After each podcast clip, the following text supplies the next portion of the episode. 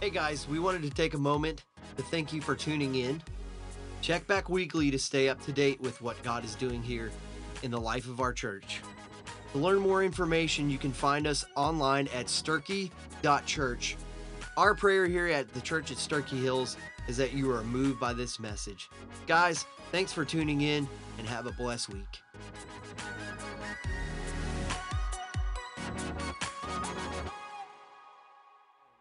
Invite you to open your Bibles to Nehemiah chapter 8. Find Psalms, go left about three books, you'll hit Nehemiah. It's a great book, that's where we're at. We've been studying it for several weeks, and just like that video depicted, God writes this amazing story that extends from eternity past until eternity future. It's all inc- included. And it's all included in this book. And it's why it's so important that you are students of the book. If you are a child of God, if, if Jesus has come in and rescued you and given you a new birth, and the Holy Spirit of God has, has sealed you so he can call you his own, then you need to be students of his word. You need to be in it. You need to read it. You need to read it slowly, regularly. You need to be thoughtful when you read it and see what it is that God has for you. Now, I, tell, I say this all the time, and I'll tell you because somebody told me and it helped me immensely, and that is this when you're reading and you just don't seem to get anything out of it, don't worry about it. There's something there. Your eyes have not been opened yet to receive it. So you just keep reading, and then all of a sudden, this little truth will pop out that you've never seen before, and it will rock your world. And as those little jewels, those little pieces of the puzzle begin to click, begin to fall into place, become to be illuminated, all of a sudden it starts painting a picture. And as you read more, then things that you read in the past will now make sense because now you have the thing that unlocks the other part of the puzzle. So don't give up when studying God's Word. Now, in the book of Nehemiah, it's an amazing story about God uh, uh, doing a mighty work in His people, the nation of Israel. You see, in all of God's timeline, He introduced Himself to mankind through a particular people group, and it is the nation of Israel, the Jewish people. And they had rebelled and walked away from God's word and from His truth, and, and God allowed them to be taken into captivity. They've been in captivity for years. And then there's a man who is cupbearer to the king, just a, a civil servant who was a Jew who had worked his way through the ranks and become the food taster for the king. That meant they would give him the food and the wine, and if he survived, it was fit for the king. And so, in the middle of him living a wonderful, comfortable life in Susa, the resort center for the rich and famous, God sent somebody from the Jewish people into his world, and it rocked his being. And God called him and birthed in him a vision to go back and be a part of the restoration of the nation of Israel. So, what God told Nehemiah, I want you to be responsible. I want you to look after building the wall around the nation, around the city of Jerusalem again, because that's where the temple is. And, and, and we talked about it, wasn't just a physical wall, it was a spiritual thing. It was God uh, driving his stake in the ground, saying, Listen, I still have my hand upon this people. I'm still doing great things in their life. Through this people will come the Messiah. And it made a statement to the world that God is still alive. Now, these people now have been delivered from bondage. They have been, uh, they, they have now not just had a physical freedom that they're living in Jerusalem again, protected by a fortified wall, but also they, uh, they had spiritual freedom. They recognize, hey, God is alive again. This thing that we heard about from our ancestors, that the true and living God of the ages, the one who whispered everything, he is among the people doing great things. They had heard about it, never experienced it. Now, all of a sudden, this thing that other people have talked about has become real to them. They had a spiritual awakening. Now, what do you do when you're freed, when you've been liberated from the bondage of sin spiritually, you've been liberated from the bondage of physical addiction or whatever it is, and you're a new creature in Christ today. Well, what do we do? Well, there is a link that links us to the freedom that we've just experienced. And often in the church, we talked about two weeks ago, it is the missing link. And we don't want it to be the missing link. So the missing link is this book. And that's what we're going to see. We saw it two weeks ago. We're going to see it in, again today. Tell your neighbor you need to be in the book. Just tell them. you need to start today. You need to get in the book. Now, see, if I just said it to you, it's just the preacher talking. But the person next to you told you too. That's two witnesses, so you need to be in the book. Amen? Amen. Now, we talked about the first point of the message in the very beginning of chapter 8. We have to have an active appetite for God's word, an active appetite for God's word. Now, the Bible says this is how hungry they were for the word of God. They had finished the wall, and, and so often it, when we celebrate some great accomplishment with God, we take our big old hind end and we just sit down and say, Boy, I'm there. We did it. Man, let's just celebrate. Let's just bask in the greatness of accomplishment. Let's just sit right here and enjoy this sweet season. That is so not God. God allows us to experience great accomplishments, not so we can sit down, but so we can move forward to prevent ourselves from moving back. You see, I say it all the time there is no such thing as stagnant Christianity. You are either actively pursuing God or you are actively moving away from God. You can't stay in one place. So if you're not pursuing God, you're moving further away. And for the nation of Israel, God was saying, It's not time to sit down, it's time to move forward. Now, what would you do? how do you move forward after such a great thing has happened in your life? It's the same when you get saved. It's the same when any God does anything great in your life. You press on, you lean in, you dig deeper into His Word, and you develop an appetite for the Word of God. Now, I was blessed to get to go to Brazil last week. Rachel and I and a team went over there to build a church. We went over there to build a church, and a preacher goes to a foreign country, they think you ought to preach all the time. So I did. You get over there and you find out they want you to baptize people, they want you to do communion, they want you to play a guitar, whatever the American can do, let's do it. Okay? And so that's what we did. Praise Jesus. I loved it. I loved it. Had a, a best mission trip, honestly, best mission trip I've ever been on. It's incredible. Now here's the thing. The appetite for the word. Let me tell you what the appetite for God's word looks like. We built a church over there, finished it, that would seat comfortably, realistically, about 100 people. We put 125 chairs in it, and about 150 people showed up. Why? Because we were in Campo Largo of the state of Piauí of the nation of Brazil. The population of that little town and surrounding areas, six, uh, five to 7,000 people, I think they said. and it's about 1% to 2% Christian. Hmm. So there's not much Word of God. You take the Word of God into a place where they've never heard it, it is like a beacon shining into their world. And so they want to know more about it.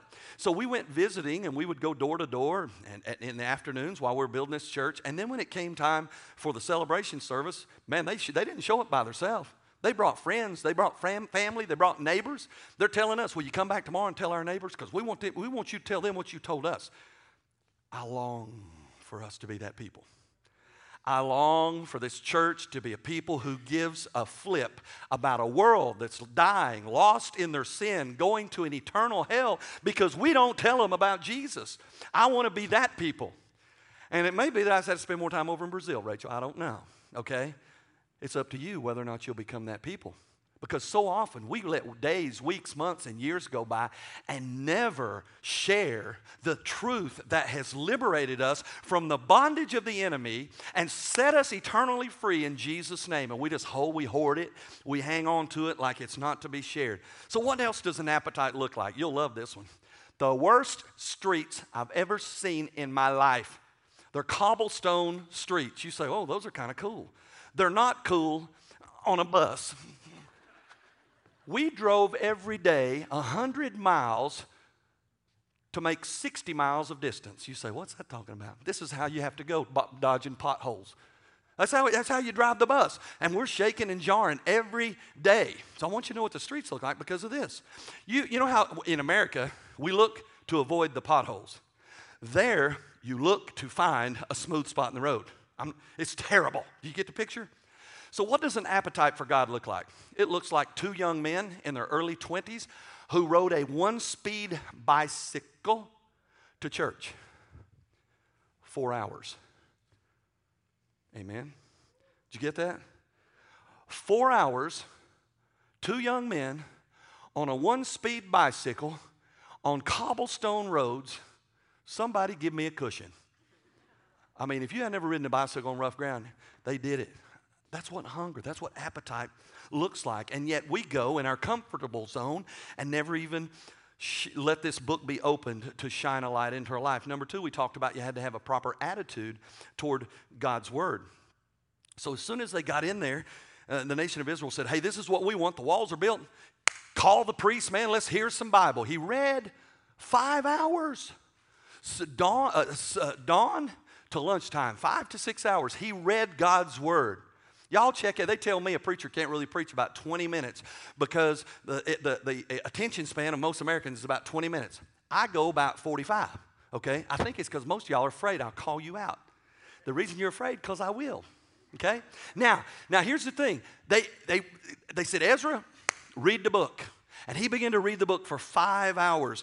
And they amen. They put their hands up. They stood up. They bowed their knees. They, they put their face on the ground. They had the right attitude toward God. And here we are in America. Somebody raised their hand during church. He said, What, that guy got a question? You know, what's he doing with his hand up? You say, Amen. The guy next to bless you.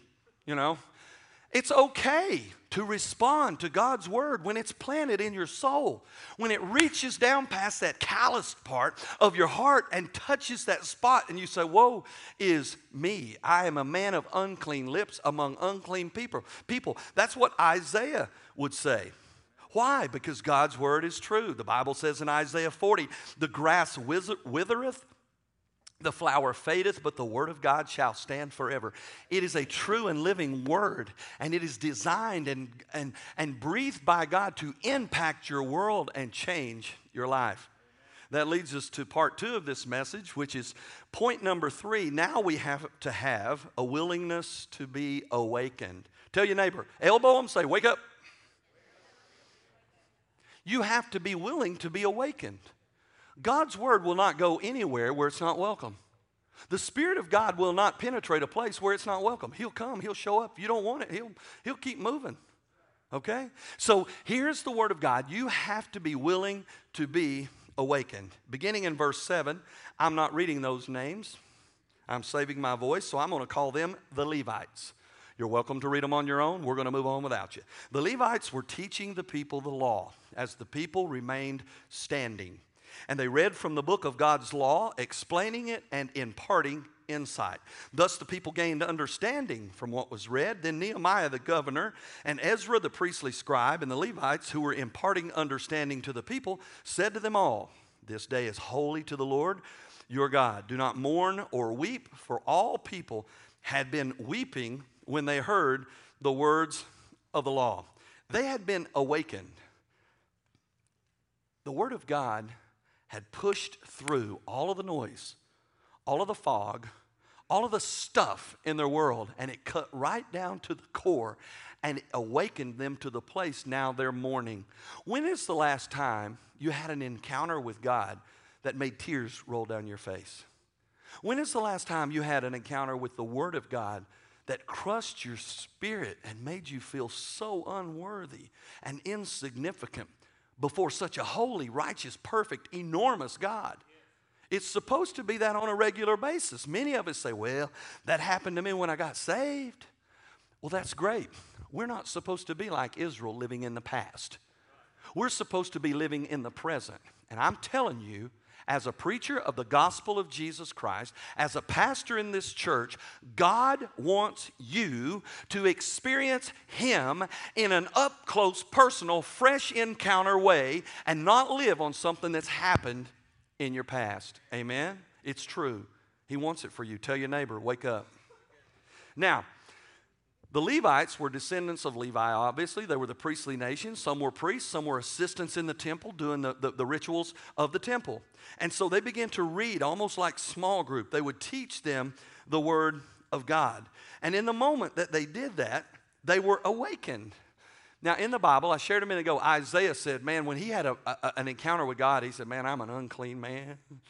I mean, fear set in. In the New Testament, Peter has a, an encounter with Jesus where they fished, and Jesus said, Hey, put your nets back out on the other side. And Jesus, he whistled for the fish, and they all jumped in the net. Peter says this He says, he says I, he fell at his knees and he says, Go away from me, Lord. I am a sinful man. When you encounter the truth of this book, it will give you a keen awareness of your pitiful, sinful nature.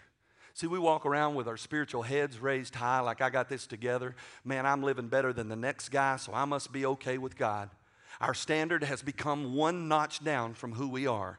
When in reality, our standard is this book, and this book is Jesus on paper. John 1 says, In the beginning was the Word, and the Word was with God, and the Word was God.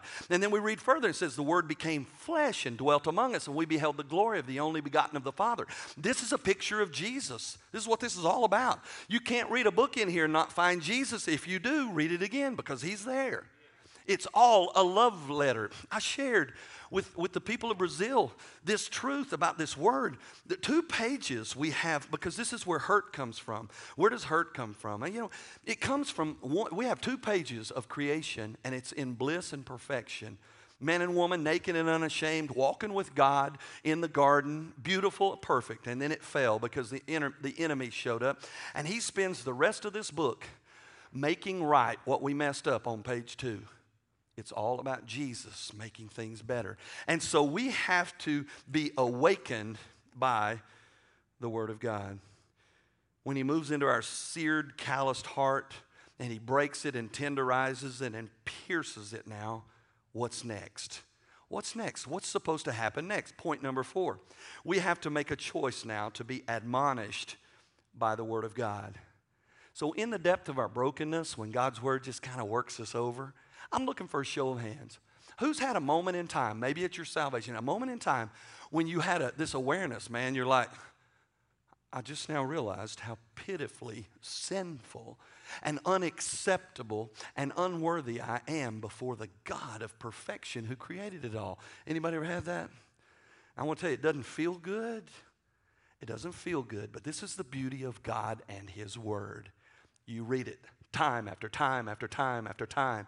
God says, You need me. You can't bring anything good to the table. I love you anyway. You deserve death, hell, and the grave because of your sinfulness. But the rest of the story. So when you read God's word and it just crushes you, be admonished. In other words, be challenged and encouraged to keep reading. Because on the other side of a broken heart, God provides healing to a hurting world. Tell your neighbor, it's going to be okay. Sometimes we just need to hear it's going to be okay, you know? It says in verse 10 now, he said to them, Go and eat delicacies and drink sweet drinks, and send portions to those for whom nothing is prepared. For this day is holy to our Lord. Do not grieve, for the joy of the Lord is your strength. Verse 11 Then the Levites quieted all the people, saying, uh, Be quiet, for this day is holy. Do not grieve. So all the people departed to eat and drink and to share their food with others, and here it is to enjoy tremendous joy. To enjoy tremendous joy. In the brokenness where God meets them in their sinfulness and says, You need me. You are without me. You are sinful and undone, but I love you anyway. He says, Now I want you to pick yourself up from the brokenness, keep moving forward because there's healing on the other side of the hurting. There's a place where I will meet you and I will let you enjoy tremendous joy. Now, that's good news. That's good news. Now, he finishes up and he says, For they had gained insight in the matters that had been made known to them. So, so the problem, what's the problem? How do we not pursue that? How do we not get that? How do we live in this world where we don't experience tremendous joy? Because as Americans, we pursue happiness over holiness. See, we always pray these things when in reality, the things we're praying for are so God will provide us some form of happiness. And God is okay with you being happy, but He's more console, concerned about you being holy. So, what we do is we pursue happiness, which is an emotion that's caused by an external input. You run into a circle of friend, and this guy tells you a funny story. Happiness sets in because of this external input. You go to the hospital and you have your first baby and you or second baby or third baby, they're all the same. And you look at them and man, you just this external input, seeing this beautiful baby, all of a sudden moves you to happiness. You, you all these things are external. Meanwhile, holiness is deeper and richer and fuller than happiness. And this is where joy is found in holiness, and holiness is motivated from the inside. When you pursue God, and His best for you and His word of truth, when you're pursuing holiness, joy begins to swell up inside of you. And then, no matter, listen to this, no matter what external influence comes into your life, joy will emerge. Now, what does that look like? I was honored to stand, I don't know how many times, six, seven times, I guess, with a friend of mine. His name is Tom Bundy.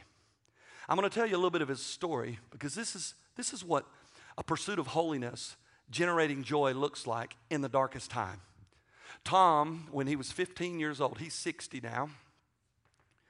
When he was 15 years old, he came home to find out that his mother, who was a nurse, she sang in the choir, uh, she loved her family, she was a sweet person. She had struggles with sadness, with depression. And so he came home to find out that she had taken a bottle of pills, enough to stop her heart and her breathing, and she died. Greatest fears of a young person typically is not personal death. It's the reality of life without somebody that they love, like a mother or a father. So here's a young man now who has no mother to help him navigate through life. So he, he, he goes to uh, West Virginia on a football scholarship, and one thing leads to another. Anyway, he finds himself married, beautiful lady, have two beautiful children, grown children. His daughter's a lawyer. His son was studying at uh, studying med school, and he was top of his class. Good-looking guy, athletic, played the guitar, uh, loved music, loved hiking, had been gotten married to a beautiful girl. And six months after he got married, he stepped into a dark place in his life. And he walked into the forest with a pistol, and he put his pistol in his mouth, and he killed himself. And so I'm standing next to a man all week long who's telling this story of a man who's walked in shoes of our worst fear the loss of a mother, and as a parent, the loss of a child. If you're a parent here, would you not agree the worst fear you have is when you consider it as the loss of your child? Absolutely devastating to even approach that conversation in your mind. And I'm standing next to a man who experienced and walked in the shoes of both. And the reason is that in Piauí, in Campo Largo, suicide is higher than the average rate. And so he was coming to speak into the concept of suicide and how there's hope. And at the end of his talk, at the end of his talk, before he introduced me to talk about hope, he said, the, and he would cry during his testimony. I, heck, I've cried too, and it's his story. And so he says, I stand here today able to talk about this because I hate suicide. I want it to go away. I don't want anybody to experience what I've experienced. And I want to tell you, I can have a smile on my face because I've experienced hope and joy that's bigger than the depth of my sorrow. And then he wants to introduce me to preach. I'm like, I got nothing to say, bro. I got nothing. Jesus loves you. Amen. Bye. Okay? And so then I would preach the gospel. I would share my story about hope. I'm telling you, that's what joy looks like when you find the place that you can smile in your deepest hurt. And my question then is this why do we wait to land in the depth of despair before we allow joy to emerge? Why not start now? Why not let the Spirit of God fill us through the Word of God so that we hold our head up and say, you know what, this whole world just stinks sometimes. Maybe yours doesn't stink. We'll pray for you because your stinky day's coming, okay? Because it's ugly out there. And so, why don't we go ahead and practice the joy? Because the Bible says the joy of the Lord is our strength. James 1, verse 2 says, Consider it pure joy. There's some verses in the Bible I wish you would have left out because it would give me the opportunity and the reason to do what it is I want to do and not what it is He calls me to do. James chapter 1, verse 2 says, Consider it pure joy, brothers and sisters, whenever you face trials of many kinds, because you know that the testing of your faith produces perseverance. What is that talking about? It's talking about this a faith that has not been tested, that has not been tested, is a faith that can't be trusted. Okay? Your faith must be tested for it to develop into all that it is. And sometimes the testing of our faith, we feel like a caterpillar in a cocoon okay? I mean, it's just nasty in there. We, we're, we're bound to it, we're not free. And God says, You hang on, and I'll bust that cocoon open, and out will emerge a beautiful butterfly. The question is, will we let Him and allow Him to do that in our life? So, throughout God's word, He tells us to hang on because He has something else in store for us, and we're admonished to press on. So maybe you're here today and you're in a hard or difficult time. Maybe your heart is broken. I want to encourage you and tell you it's going to be okay. God is waiting on the other side. I promise you. Because He cannot lie. And that's what He says for those who will hold on, He will be waiting on the other side. Number five, the last thing we read in here is that we must have a commitment to the application of the Word of God. See, often what we do is we hear truth, we may even embrace truth. We may call it what it is truth. We may say, that's good, but often we don't apply it to our own life. See, it's a problem all over the world, and it's really a problem in America when people have addiction in their life, maybe it's a substance, alcohol, drugs, maybe it's a mental thing, maybe pornography, maybe relationship, whatever the addiction is, we pray, God, please take that away. Please take that away. And in that moment, we feel like God really takes it away. We, do, we surrender it to Him, He forgives it, and He begins to make us new and set us free. There's a problem. The reason we have that in our life, maybe it's anger, whatever it is, the reason we have that in our life is because there's a void. And that void, at some moment in time, because of the way we're wired, uh, it, it, it satisfies a void. That thing comes in, and it's, it's why I, I have no desire to be addic- addicted to pills, but many people are. Their, their proclivity, their sin choice is pills. I have no desire for that. There's people who drink all the time. I, I don't have a desire for that because that's not my sin choice. But the enemy watches and he looks at your void, he looks at your search, and he provides opportunities to fill that void. And when one hits and it comforts the hurt, then all of a sudden it's a stronghold. So then one day we, we feel so bound by that. When we're liberated from that, we pray, God, please take that away. And He says, I'm willing to take it away. I'm willing to forgive you. I'm willing to start you all over again. Yes, I've been freed, but there's still a void. And unless we fill that void with God's Word, there'll still be a void. And you can mark it in your little journal. It's just a matter of time. If that void is unfilled, the enemy will bring that thing into your world and it'll jump right back in there and you're under that stronghold once again. This is what fills the voids in our life.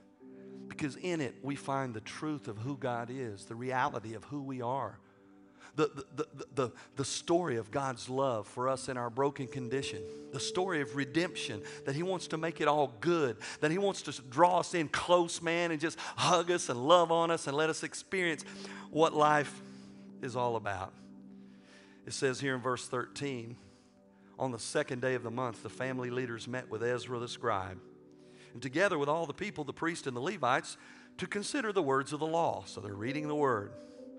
It says in verse 14, Now they discovered written in the law that the Lord had commanded through Moses that the Israelites should live in temporary shelters during the festival of the seventh month, and that they should make a proclamation and disseminate this message in all the cities and in Jerusalem.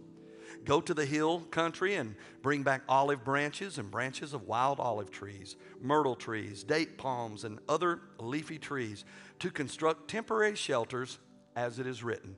Verse 16 says So the people went out and they brought these things back and they constructed temporary shelters for themselves, each on his roof and in his courtyard and in the courtyards of the temple of God and in the plaza of the water gate and the plaza of the Ephraim gate. So all the assembly which had returned from exile constructed temporary shelters and they lived in them. The Israelites had not done so from the days of Joshua, son of Nun, until that day. Now, watch this. And everyone experienced great joy. What was the key? God simply gave them what seemingly was an insignificant task. He says, Okay, you got your wall done, the gates are hung, you're protected, you've been delivered. I want you to demonstrate your faithfulness I want you to go out and gather up sticks and make you a little lean to, a little stick hut. And I want you to stay in there during the festival because I want you to remember, just like Israel, who was delivered from Egypt and delivered to the promised land, they camped out for 40 years. They camped out. I want you to remember. And all of the people did the simplicity of the insignificant task of building a little stick hut. Why would God ask them to do something so meaningless as a little wooden hut? I mean, why not go do something great? He just did something great. Now he wants to test them in the small things to find out if he can use them in the greater things. And I want to tell you what we do as Christians and what we do as a church. Often we want to move from big thing to big thing to big thing, when in reality, Jesus says, if I can't trust you in the small things, I can't trust you in the big things. and I believe right now, He's inviting us to a place where we simply do the small things. Because I think God wants to do a great thing in the life of this church. I believed it since the moment I drove over here. And He's doing a great thing. But we have to be faithful in the small things. We have to be faithful in this book. We have to be faithful in our prayers. We have to be faithful in being in community with other believers. We have to be faithful in being uh, regular attenders, faithfully attending. We have to be faithful in giving. And when we do the, when we're faithful in the small things, you just write it down in your book. In the future, He will meet us and He will do great things. So I got to tell you what this looks like in reality. We were in Brazil, and uh, God planned for us to have a visit with a lady who had three children. God loaded us up, and we went 5,000 miles to experience the beauty of God changing a life through His Word. My life is forever changed because of a lady in Brazil. Rachel was with me. I hate that everybody wasn't. I hate y'all wasn't there.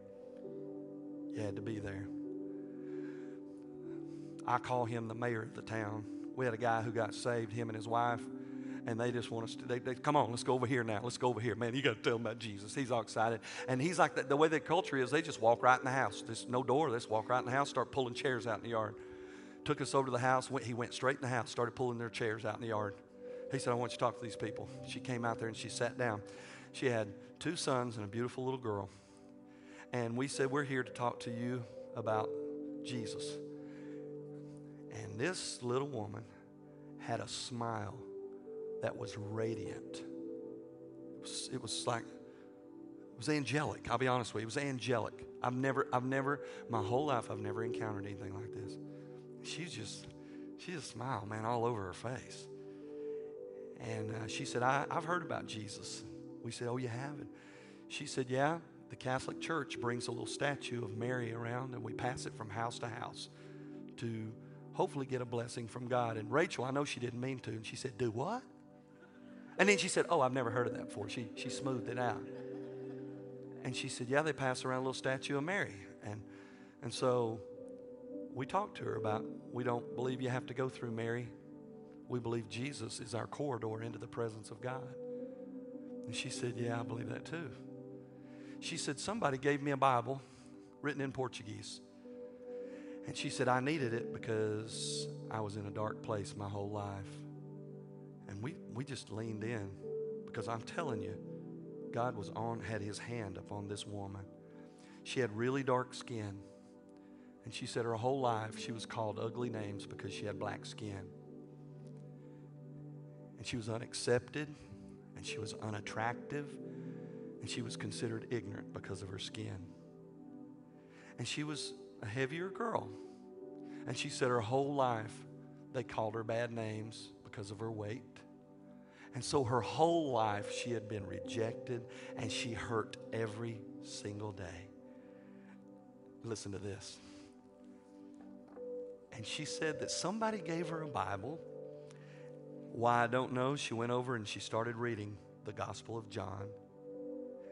And she said, Jesus told me that he loved me And Jesus told me that I'm supposed to forgive all those people who hurt me. No preacher, no witness, this word. And she said, So I did. I forgave them all. I love them all. And He's been making me free. And, and I'm just like, we came over here to talk to you. And then she said this I'm still not free to leave my home because I've always felt so bad about myself. I've been suicidal and I wouldn't leave my house. I send my kids to school, but I won't leave my house. And so I took my chair, I pulled it right up in front of her. I said, I didn't say her name because it's, it's Claudiani. I said, I, I want you to know something. The God of the universe sent us 6,500 kilometers, 5,000 miles to look in your eyes and tell you that God loves you beyond what you can imagine. And you're a beautiful person, and we love you too. Rachel, was that not one of the sweetest moments in, in, in my life? I certainly, I, and she just kept smiling. And I said, Now, I believe God wants you to leave your house and come join us at church. She said, Okay. That night, we had a church service because it's so blooming hot. They meet at night, and we had an outdoor church service. And, and I was looking and couldn't find Claudiani. Found all these other people. The rest of them we visited, they all there, but couldn't find her. Right before I went up to preach, I looked over, and there she was, grinning from ear to ear. She had emerged from that dark place. Why? We had a little impact, but all we did was put an exclamation point on the truth that's found in this book.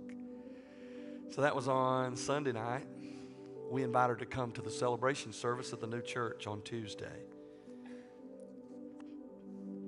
So Tuesday night, service came, and we're up there singing. I told you they made us do everything, and we're up there singing. It's terrible. And I look out there, she's on about the fifth row. And one of our team members had her little girl climbing around on her.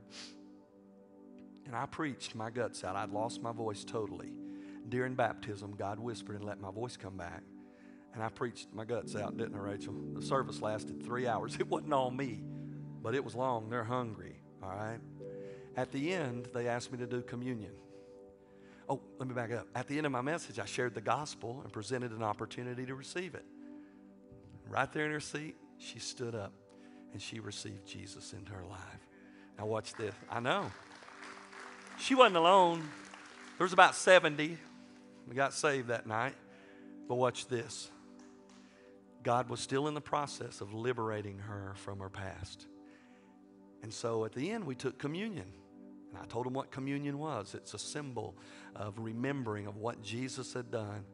And they all were coming forward, but I noticed Claudiani was not getting up. And I thought, why is she not getting up?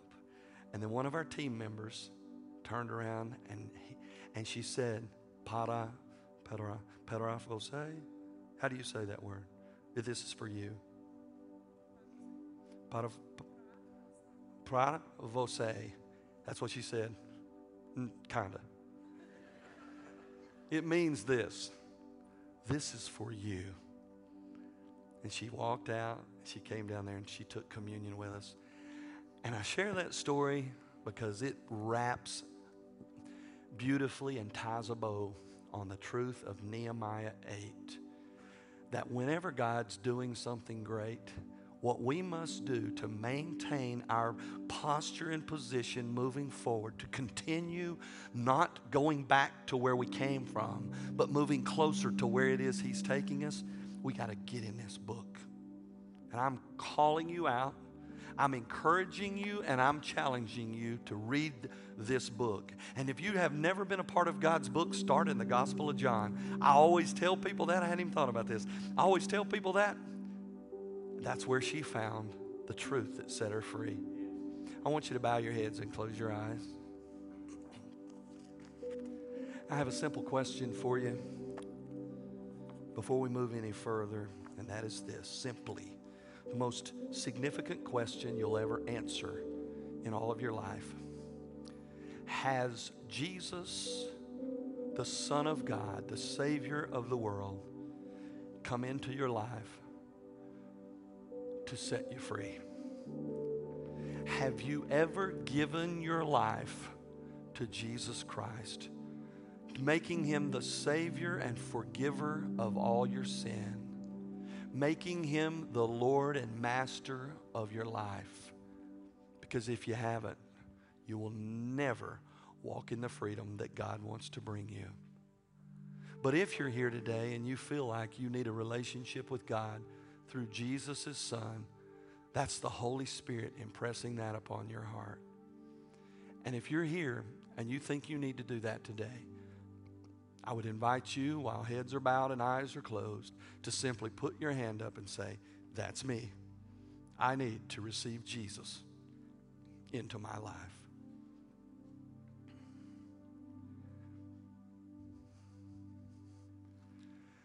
It tells me, I want you to look up here for a second now. When I do invitations, it's an opportunity to receive Christ. And, and in a, cr- a, crowd like this, in a church like this, we do it all the time. And I understand most of us are born again, most of us are saved and sealed by the Holy Spirit. And that's good, it's really good. But there's a problem. Where are the lost people? Where are those outside of the gift that you say you've received? Where are those people that when we're saved, we are to have a burden and a passion for? You don't have to answer because I know where they are. They're out there.